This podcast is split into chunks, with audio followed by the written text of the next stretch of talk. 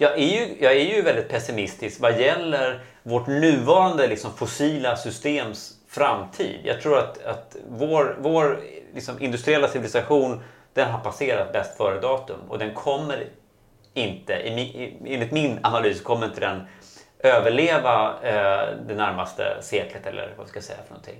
Eh, den, den kommer kollapsa, det kommer ge plats till någonting annat. Du lyssnar på Klimatpodden. Klimatförändringarna ställer allt på ända. Här får du möta de som på olika sätt agerar för att vi ska kunna minska effekterna av klimatkrisen och ställa om samhället i en mer hållbar riktning. Det är forskare, aktivister, entreprenörer och alla andra som på olika sätt gör något. Klimatpodden produceras av Konvoj Produktion med mig Ragnhild Larsson som redaktör.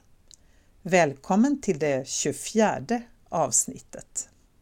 Ibland undrar jag om jag ägnar mig åt rätt saker.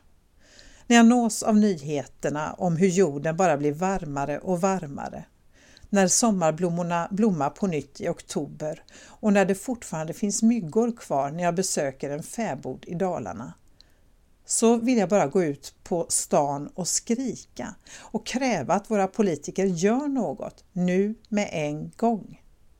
Om det tidigare har varit bråttom att agera så är det nu akut. Hela tiden dessa bevis på att något är väldigt fel, samtidigt som vi njuter av en höst som är varmare och soligare än någon kan minnas. Ja, det är som en dov hotande fara som är beredd att gå till attack när som helst, men som är förklädd till detta vackra väder. Det här ger mig klimatångest. Men dagens gäst, han har inte längre så mycket ångest. Däremot klimatsorg. Jag träffade journalisten och författaren David Jonstad när han besökte Bokmässan i Göteborg den 23 september. Där knödde vi in oss i ett minimalt rum för att prata om Davids flytt från Stockholm till en liten by i Dalarna och hur det kan vara ett sätt att leva mer hållbart. Vi pratar om att få tid över till annat än arbete och om att göra sig mindre beroende av samhället genom att själv producera mer och konsumera mindre. Det blev också ett samtal om vad vi egentligen vill ha ut av livet, vilka våra verkliga behov är. Kanske är det något annat än det vi kan konsumera oss till. Mer information om dagens avsnitt och om David och hans böcker finns på eh, klimatpodden.se. Du vet väl förresten att du kan följa och kommentera Klimatpodden på Facebook och Twitter liksom på Soundcloud. Och glöm för all del inte bort att du är väldigt välkommen att höra av dig med synpunkter och kommentarer och förslag på kommande gäster. Och recensera gärna och betygsätt podden, till exempel på iTunes, så att podden kan nå ut till fler. Och till sist, tack för att du lyssnar! Nu är det dags att lyssna på David Jonstad. Varsågoda! Välkommen till Klimatpodden David Jonstad. Tack så mycket, vad roligt att få vara med. Vem är du? Ja, jag är en 39-årig journalist, författare um, som har ja, nyligen flyttat ifrån uh, min födelsestad Stockholm till en liten by i Dalarna. Där jag numera varvar skrivandet med eh, diverse gårdssysslor. Jag läste en rolig recension där Fredrik Sjöberg i Svenska Dagbladet beskrev dig så här. David Jonstad är långt ifrån en av dessa välskräddade miljöjesusar som reser jorden runt och mässar på mindre meningsfulla konferenser. Han gör något själv och lever som han lär. Känner du igen dig i den bilden? Eh, ja, det gör jag väl i viss mån. Jag kan också störa mig på de här predikarna som åker runt och säger att nu måste vi rädda klimatet, måste rädda världen. Eh, fast de kan inte själva riktigt tänka sig att Eh, ställa om till den livsstil som det skulle innebära om vi faktiskt följde deras, deras uppmaningar. Nej. Flyger mycket ofta. Ja, och men, man kan ju säga att men, deras budskap är, är viktigt och därför så, så, så är det okej okay att, de, att de flyger. Men, men, men det finns ett pedagogiskt problem i att, att predika för andra det man inte själv kan leva upp till. Mm. Jo, det är helt sant. Har du klimatångest? Nej, det har jag faktiskt inte. Jag har haft det. Alltså för tio år sedan ganska precis, då fick jag upp ögonen för liksom, klimatförändringarna. Och åren därefter, alltså när jag började läsa mer och mer om det här och började skriva mycket mer om det här. Eh, då, då hade jag eh, då och då eh, klimatångest och, och kände också en sorts klimatsorg. Jag skulle säga att det var mer, mer sorg än ångest. Men, men det där har gått över i och med att jag har liksom hittat sätt att hantera den här, de här, den här informationen och de här Eh, ofta väldigt deprimerande kunskaperna om, om vad vi gör med den här planeten. Eh, så jag blir inte så, som, varken deprimerad eller ångestfylld idag. Utan jag, jag eh, ja, jag, jag, jag accepterar att så här, så här är det. Nu gäller det att vi gör det bästa av situationen. Och, och jag kan visserligen känna en del klimatsorg fortfarande. Speciellt när det gäller eh, såna här saker som är så oåterkalleliga. Eh, som ut, utrotar eh, arter till exempel. Det, det, det, finns något, något väldigt sorgligt i, i, i det. Men jag går inte runt med någon, klimatångest sådär i vardagen. Hur stor betydelse har det, tänker jag, att du har agerat så som du har gjort, att du faktiskt har lämnat staden? Har det, har det hjälpt, bot, inte botat kanske, men hjälpt? Ja, alltså man, man behöver ju inte lämna staden. Jag ska säga att, att, att, att eh, långt innan, innan dess så, så började jag agera på olika sätt och det är ju faktiskt även fastslaget i forskningen att, att, det, att, att själv eh, genomföra någon sorts förändring, att själv vara som en, en, ja, en del av de förändringar som man vill se, det är det bästa sättet att möta de här eh, negativa känslorna som oftast kommer när man tar till sig eh, klimatförändringar eller ekologiska kriser eller vad det kan vara för någonting. Mm. Eh, så det spelar kanske inte så stor roll exakt vad man gör men, men man bör göra någonting. Att bara sitta och suga i sig allting eh, det, det, är ingen som klarar av det. Och jag tror också att det är förklaringen till att folk lite slår dövörat till alltså, alla rapporter om hur klimatförändringar bara accelererar idag. Man, man, man, har inte kapacitet att ta till sig det här för att man, man vet inte vad man ska göra, göra av det. Nej. Men du, eh, eh vad, vad, var det som fick dig att bli medveten om, om klimatförändringarna? Att det här är allvar? Ja, men det, det, var väldigt konkret. Jag läste Mark Linas, brittisk eh, journalist och författare, hans bok Oväder som kom på svenska 2006.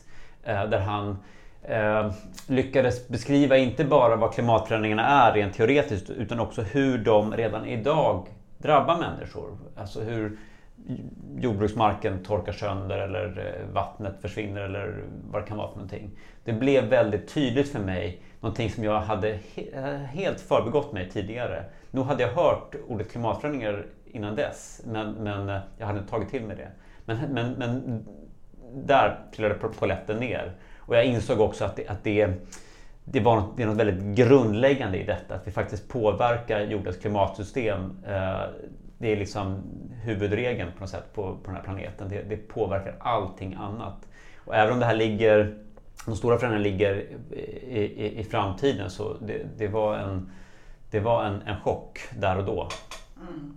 Och vad gjorde du då? Var, var det något som du omedelbart förändrade då? Ja, men, det, det, det jag gjorde eftersom jag jobbade som journalist då, det var ju att jag eh, liksom styrde över mitt journalistiska engagemang eh, till de här frågorna. För att jag av ren nyfikenhet så ville jag lära mig mer och jag skrev om det här för att jag ville liksom berätta om det som jag eh, tyckte var, var väldigt spännande. Då. Och, och, det här skedde ju i samma veva som klimatfrågan liksom eh, exploderade i, i det allmänna medvetandet. Så det var ju en, en väldigt intensiv och spännande tid. Eh, även om jag liksom var aktiv i frågan som, som journalist. Då. Mm. Mm.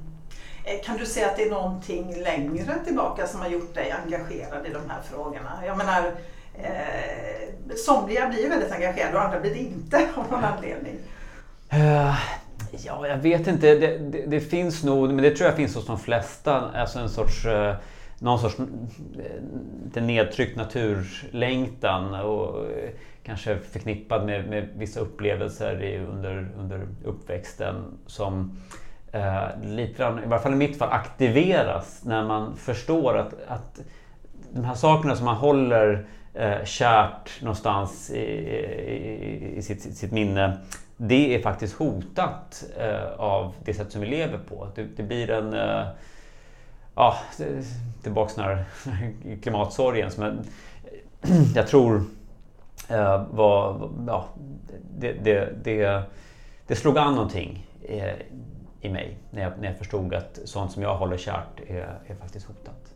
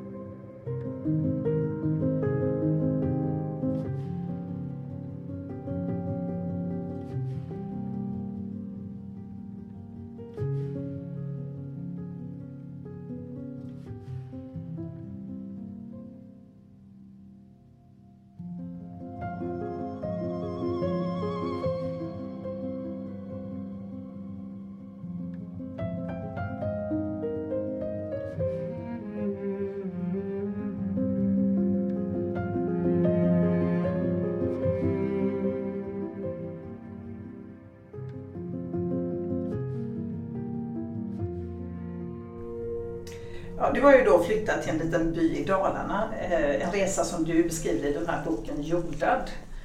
Vad var det som fick dig då att konkret ta det här steget att flytta ut? För det är ju många som sitter och pratar runt köksbordet men kanske inte agerar. Men vad var det som fick dig att ta steget? Ja, alltså det, det, finns en lång rad med skäl till varför jag har flyttat. Och att jag hamnade just i en by i Dalarna, det är ganska mycket slumpen som, som avgjorde det. Jag hade kanske kunnat Eh, liksom eh, utforska någon sorts annat liv, mer hållbart liv i stan också, vem vet. Men eh, nu blev det, blev det så och jag eh, tror att det, det, det, har att göra med till exempel den här naturlängtan, att, att få bo närmare naturen. Och det, det är lättare att göra det på landet. Eh, också ett, ett, ett, en, ett intresse av att lära mig en massa saker, en massa praktiska kunskaper som jag inte har kunnat tidigare. Jag har liksom närmat mig den här frågan från ett teoretiskt håll och varit ganska teoretiskt lagd sådär. Men eh, det, det, jag, jag, jag, har velat liksom återta en massa kunskaper om odling eller att bygga saker eller ja, ha djur och sådär. Och, och, det har också drivit mig mot, mot landet för att där finns de möjligheterna. Det, liksom det är mer naturligt i varje fall.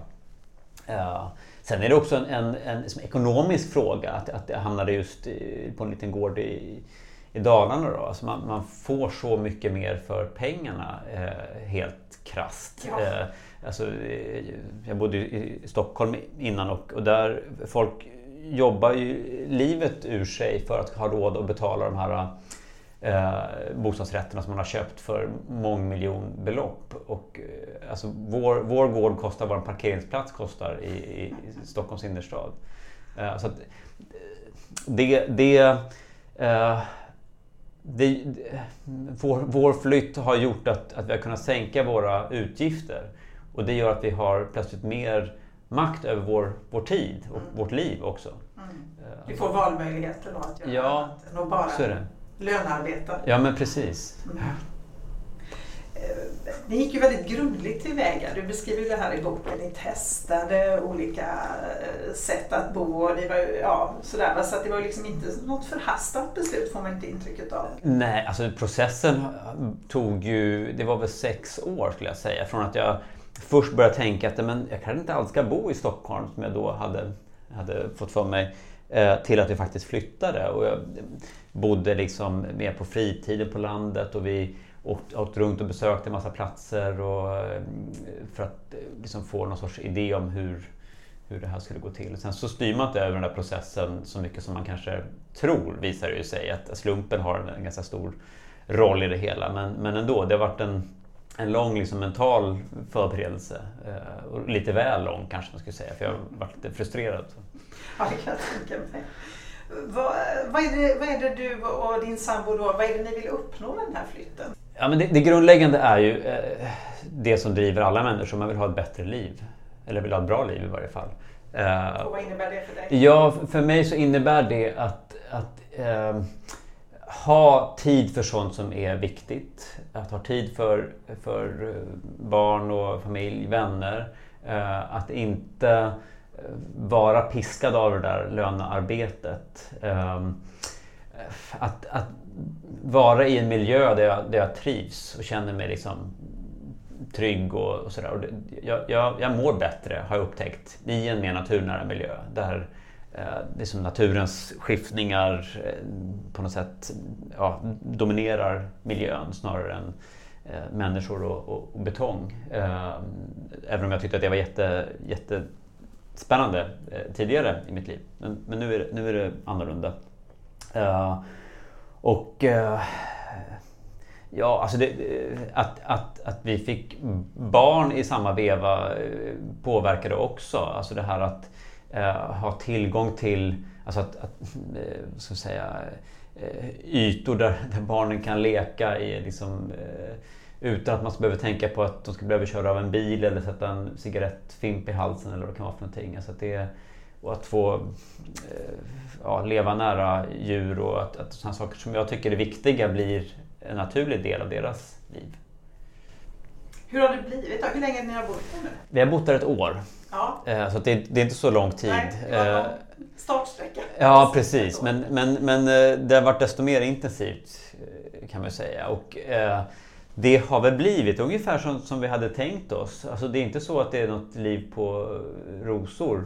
Eh, har man två små barn så, så, är det, oavsett tror jag vart man bor, så är det ganska intensivt och våra barn kommer tätt. Och, eh, ja, det, det, det, har varit, det har varit eh, stundtals ganska stressigt att få liksom ihop allting. Jag menar, första, första halvåret så skrev jag klart min bok då, jordad. Uh, vi hade de här barnen som, som får runt och Eh, krävde mycket uppmärksamhet och så skulle vi få ordning på ett hus och en gård och eh, odlingar och allt samtidigt och alla sociala kontakter. För det, det missar man ju ofta, eller det är inte oftast det man pratar om när man pratar om flytta på landet. Då tänker man det, liksom det fysiska, sådär, huset och marken och sådär. Men, men människorna är ju kanske den, den stora grejen, att, att lära känna folk, kunna prioritera det i, i, sitt, i sitt liv. Att, någon kommer på spontanbesök fast man är avstressad så det här är faktiskt kanske viktigaste, att, att jag tar mig tid att fika med, med den här grannen som kommer förbi. Mm. Och det gör, det gör dina grannar då? Ja, men det gör de. Det, det, ja, det faktiskt. kan man uppleva i storstan, att det blir väldigt mycket så här, ja vi kan ses om en månad. Ja, men precis. Så, så, så är det. Och, alltså, mängden spontanbesök som vi fick när vi bodde i stan, det, de kunde vi räkna ganska lätt under, under flera års tid. Men nu, nu är det ju spontanbesök, jag ska inte säga hela tiden, men åtminstone jag vet inte, någon gång i veckan så kommer det förbi någon eh, i ett eller annat ärende. Och, eh, den spontaniteten liksom i umgänget och det lite sådär otvungna i det är ju, ja, jag uppskattar det mycket. Mm. Men du behöver inte laga en trerätters middag innan de ska komma? Nej, nej det, det, folk brukar nöja sig med en fika. Ja.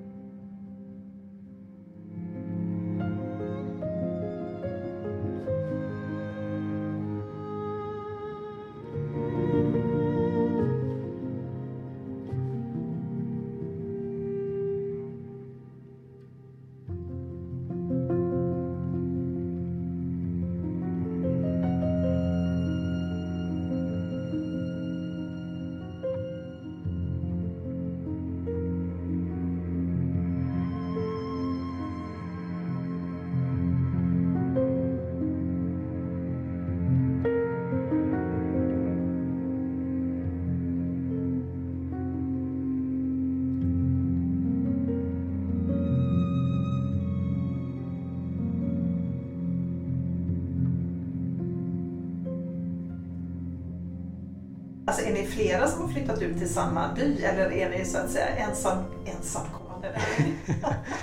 en, ensamkommande från Stockholm? Ensamkommande stadsbor. Ja. ja, eh, nej, vi, vi, har flyttat ut själva. Vi kände ingen i, i byn förut. Däremot kände vi folk i, i trakten. Så det, det, vi hade en social förankring i, liksom, i närområdet kan man säga, vilket gjorde det lättare. Då. Eh, men, men det här är en en bygd som i eh, många hundra år har eh, haft en ganska liksom, stor omsättning av folk för att det har funnits fabriker och eh, järnhyttor och allt möjligt. Som, ja, folk har passerat. Så det, det, eh, jag upplever att det, det, ligger i kulturen att det är inte så konstigt att det kommer nya människor från olika håll. Det, det är ingen som ser snett på för att man kommer utom socknes ifrån. Eller rent av från Stockholm. Precis, dessutom från Stockholm. Ja, ja men för, för det, det vittnar ju vissa om att, att eh, viss, på vissa håll kan folk vara väldigt skeptiska då man kommer från, från storstaden och sådär. Med all rätt, för jag menar eh, storstaden suger ut landsbygden på många sätt. Så att jag kan förstå den, den eh, liksom skepsisen som finns där. Men, men här är det inte så, skulle jag säga. Utan det, vi blev tidigt eh, välkomnade liksom, av, av grannar och sådär. Folk har varit väldigt tydliga med att ni måste verkligen säga till om ni behöver hjälp med någonting här. För det, det vill vi gärna bistå med. Ja, och jag, jag menar med tanke på avfolkningen som ändå pågår av den svenska landsbygden. Det är väldigt mycket glesbygd. Så borde ju folk välkomna alla som vill flytta ut med öppna armar. Ja.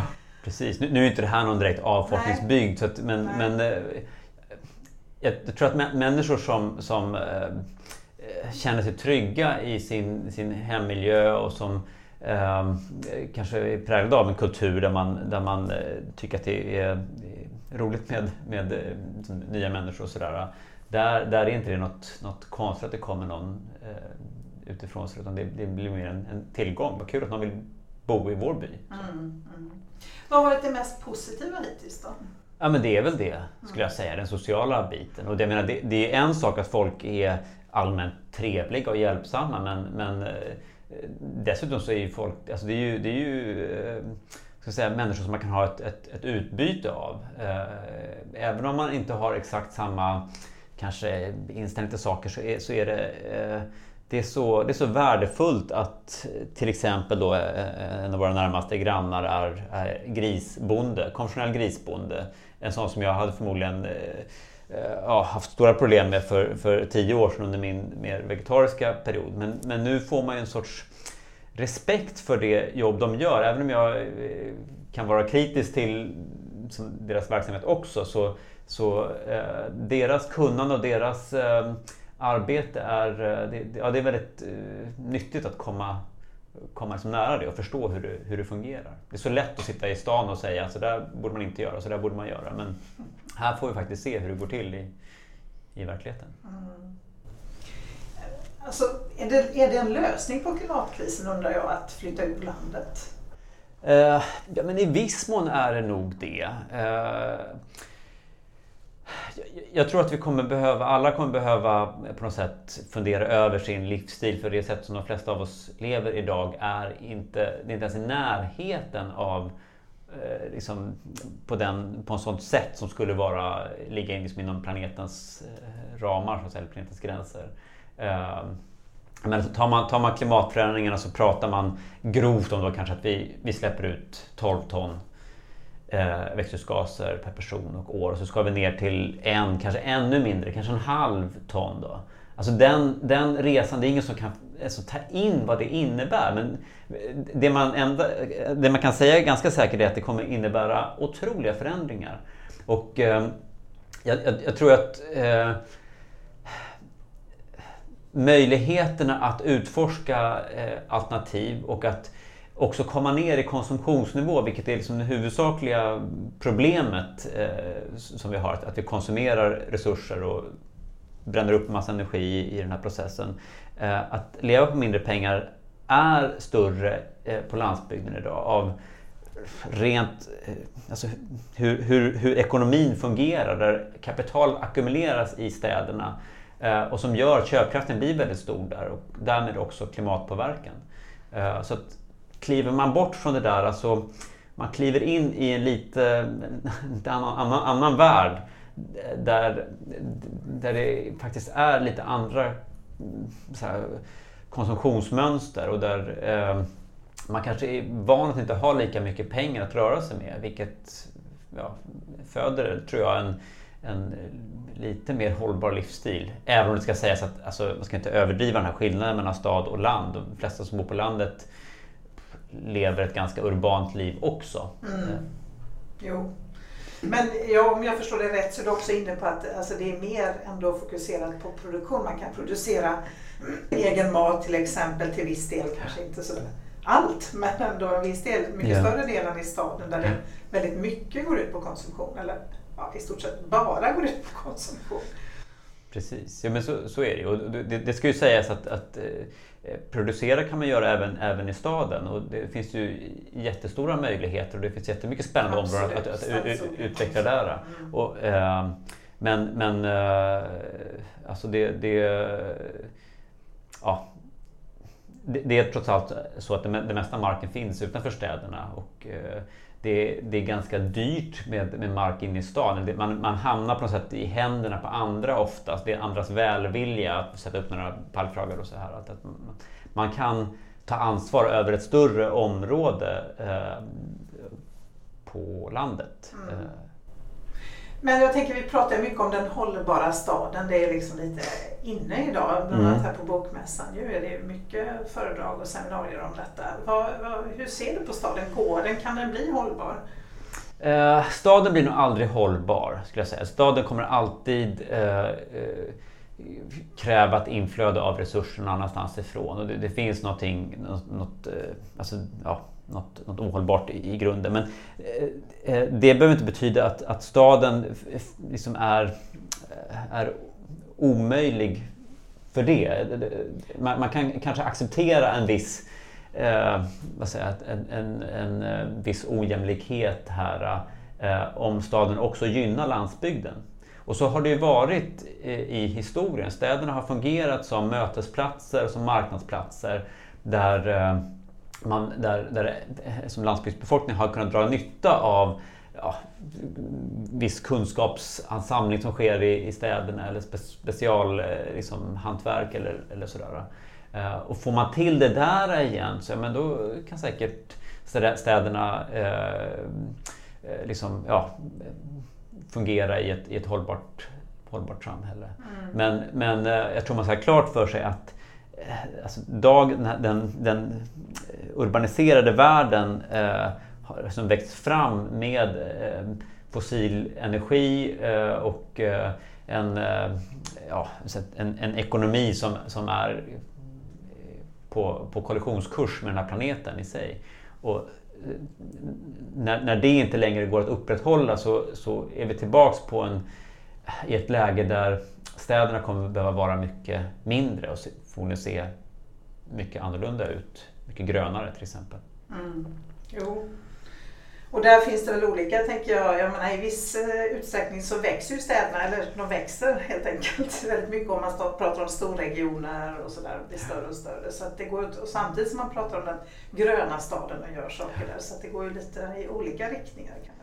Men det, det är mycket, mycket, smink kan man ja, säga på staden. Alltså, här har vi lite pannkorgar, här odlar vi lite Ja men precis och mycket, mycket såna här visionära bilder mm, där man har målat upp eh, mycket grönt på fasaden och sådär. Och det, jag tror man kommer skratta ganska mycket åt de där bilderna om, om, ja, om några år eller så. Eh, när man inser att det här var någon sorts eh, lite eh, barnsliga drömmar som inte var riktigt i linje med eh, biologin och fysiken. Nej. Men en sak är väl det här tänker jag, alltså när man är på landet är man ju oftast extremt bilberoende.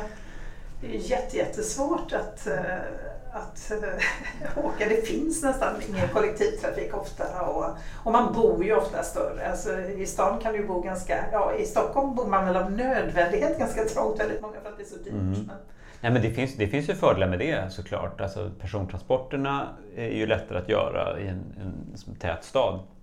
Så är det ju. Men det, men det är liksom en liten del Väger av... av inte upp allt nej, nej, precis. Och, och sen så är man ju, man är ju väldigt beroende av att andra transporterar saker. Yes. Även om man själv inte behöver transporteras. Eh, och på landet så man är visserligen väldigt bilberoende. Och det, eh, men, men man tar ju också större ansvar för, för transporterna på något sätt.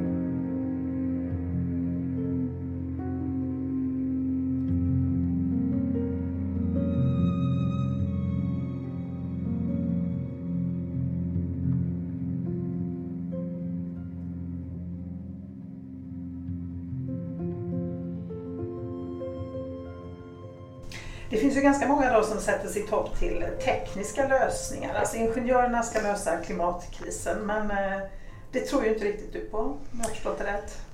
Nej, alltså... Eh, för det första så kommer vi nog inte lösa klimatkrisen. Nej, nej. eh, Utan, Motverka Ja men, ja, men precis, visst. Men ofta så, sy, så syftar ju de, den, här, de här, den tekniska utvecklingen till att upprätthålla det vi har. Upprätthålla en högkonsumerande livsstil, upprätthålla ett tillväxtsamhälle.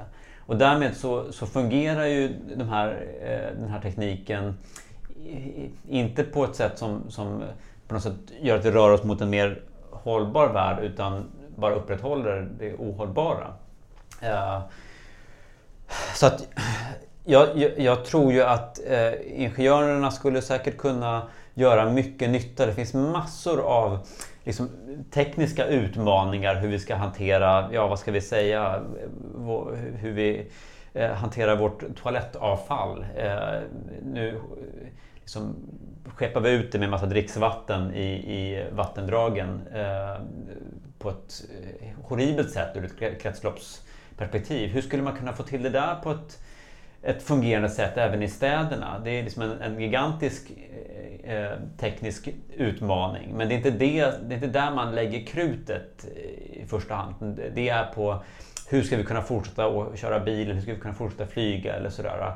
Eh, och dessutom på ett, skulle jag säga, lite naivt fysiskt sätt. Alltså att, att tro att man ska kunna driva trafikflygplan med solceller. Det är liksom det, det kanske invaggar folk i en falsk trygghet men det, det kommer liksom inte leda till så mycket annat. Nej.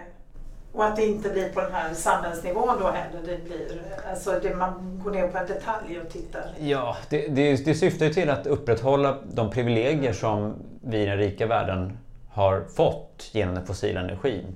Och, och på något ansträngt sätt försöka eh, säga att ni kan fortsätta ha de här privilegierna fast utan den fossila energin. Och det, jag tror inte att det, det fungerar så.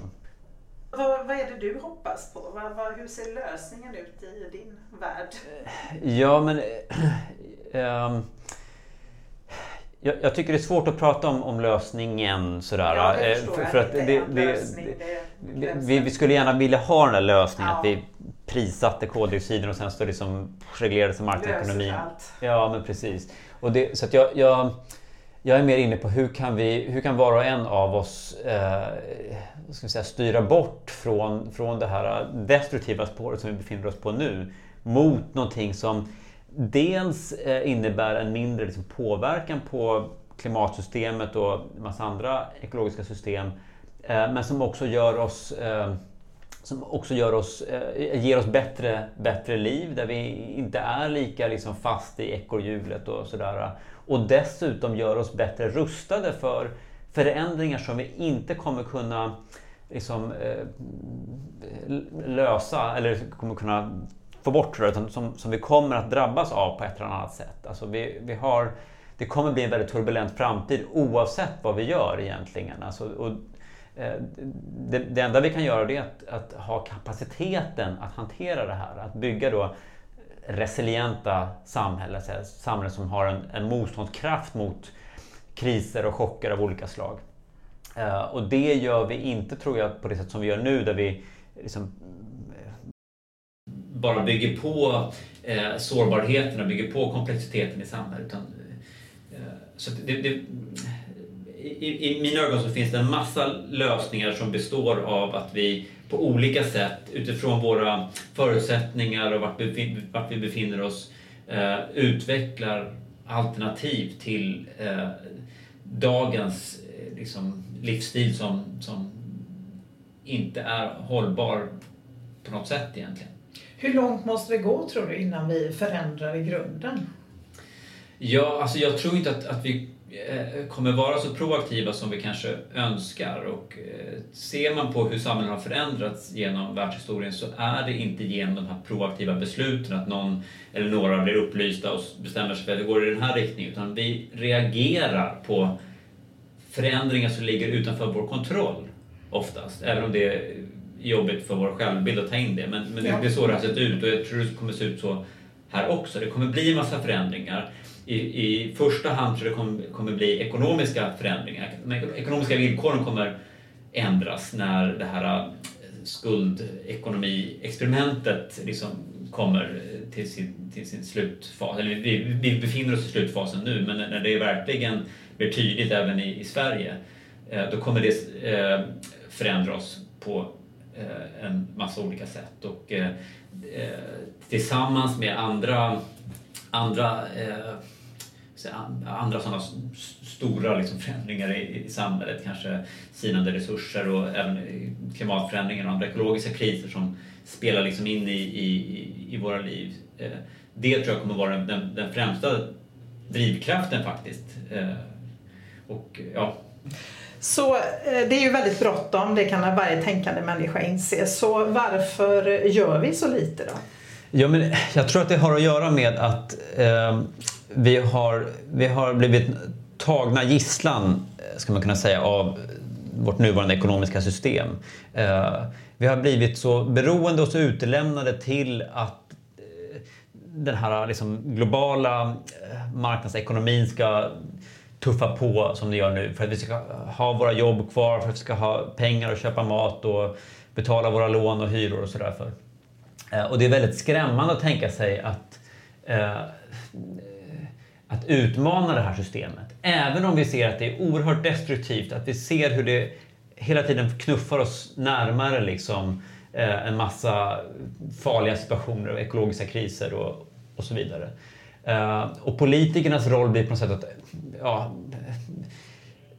säga att vi kan göra det nuvarande systemet grönt och allt kommer bli bra och till varje pris upprätthålla status quo här. För att lugna oss då? För att lugna oss. För att det, det, det, är en skrämmande insikt att man är beroende av någonting som eh, på sikt är liksom väldigt skadligt för, för oss alla. och min, min, eh, min poäng är att det är först när vi kan lite grann bryta det här beroendet av detta destruktiva system som vi också kan eh, se öppningarna, som vi kan eh, se vad alternativen skulle kunna vara, där vi inte lika liksom, desperat håller oss kvar vid det här tillväxttänkandet och så vidare.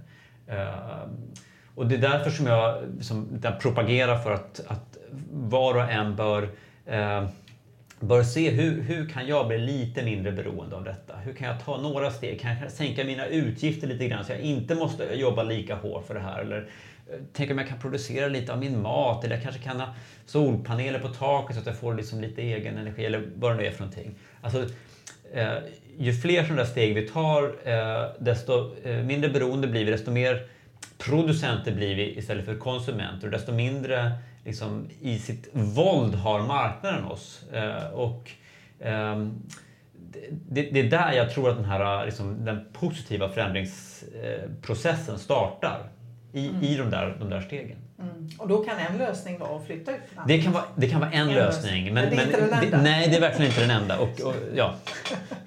Helt enkelt. Du, I den här, din boken om klimatkrisen, den här Vår beskärda del, så skriver du om hur vi lyckades ställa om samhället under andra världskriget. Och man blir väldigt inspirerad när man läser. Jag tänker, hur svårt kan det vara? Det verkar ju väldigt, det verkar ha funkat väldigt väl då. Eh, på vilket sätt skulle vi kunna använda de erfarenheterna nu? Ja, eh,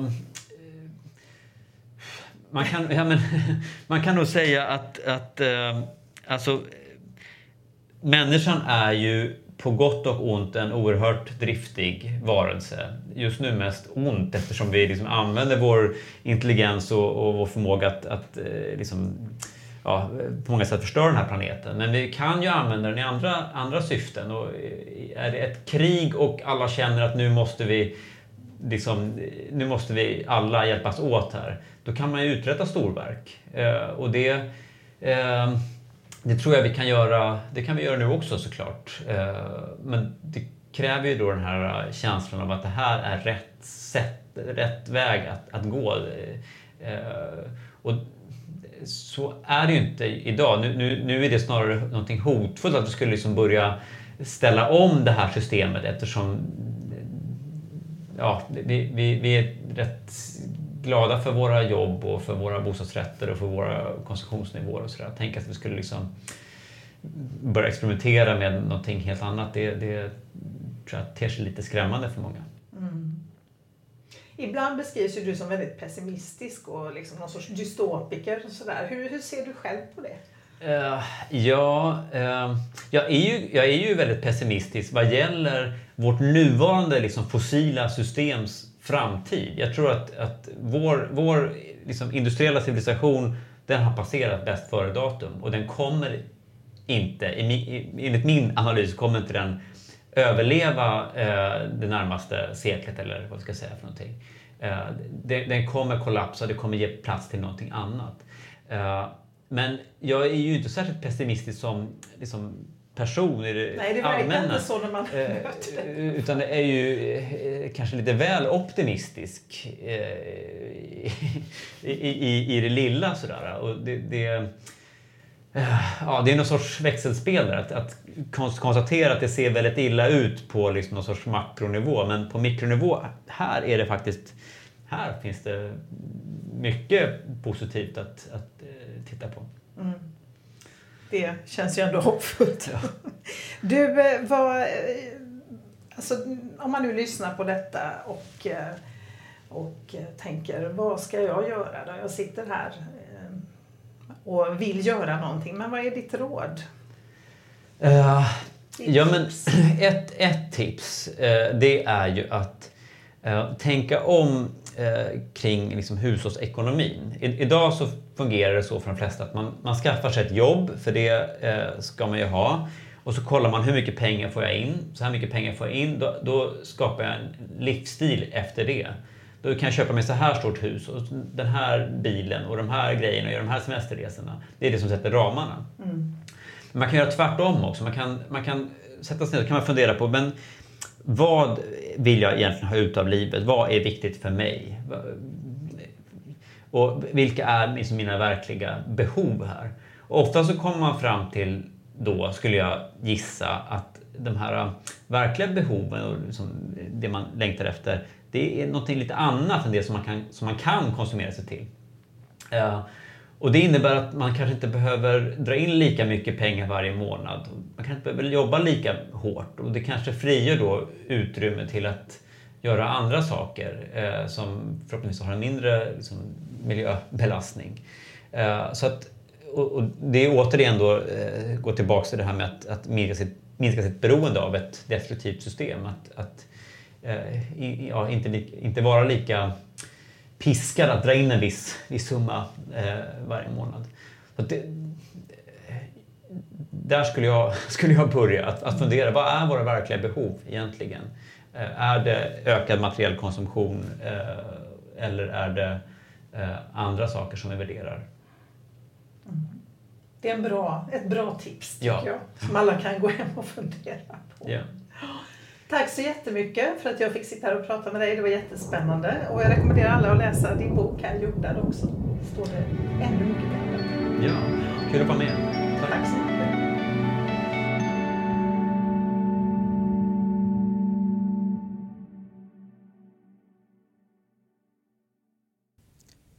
Du har lyssnat på Klimatpodden som produceras av Konvoj Produktion.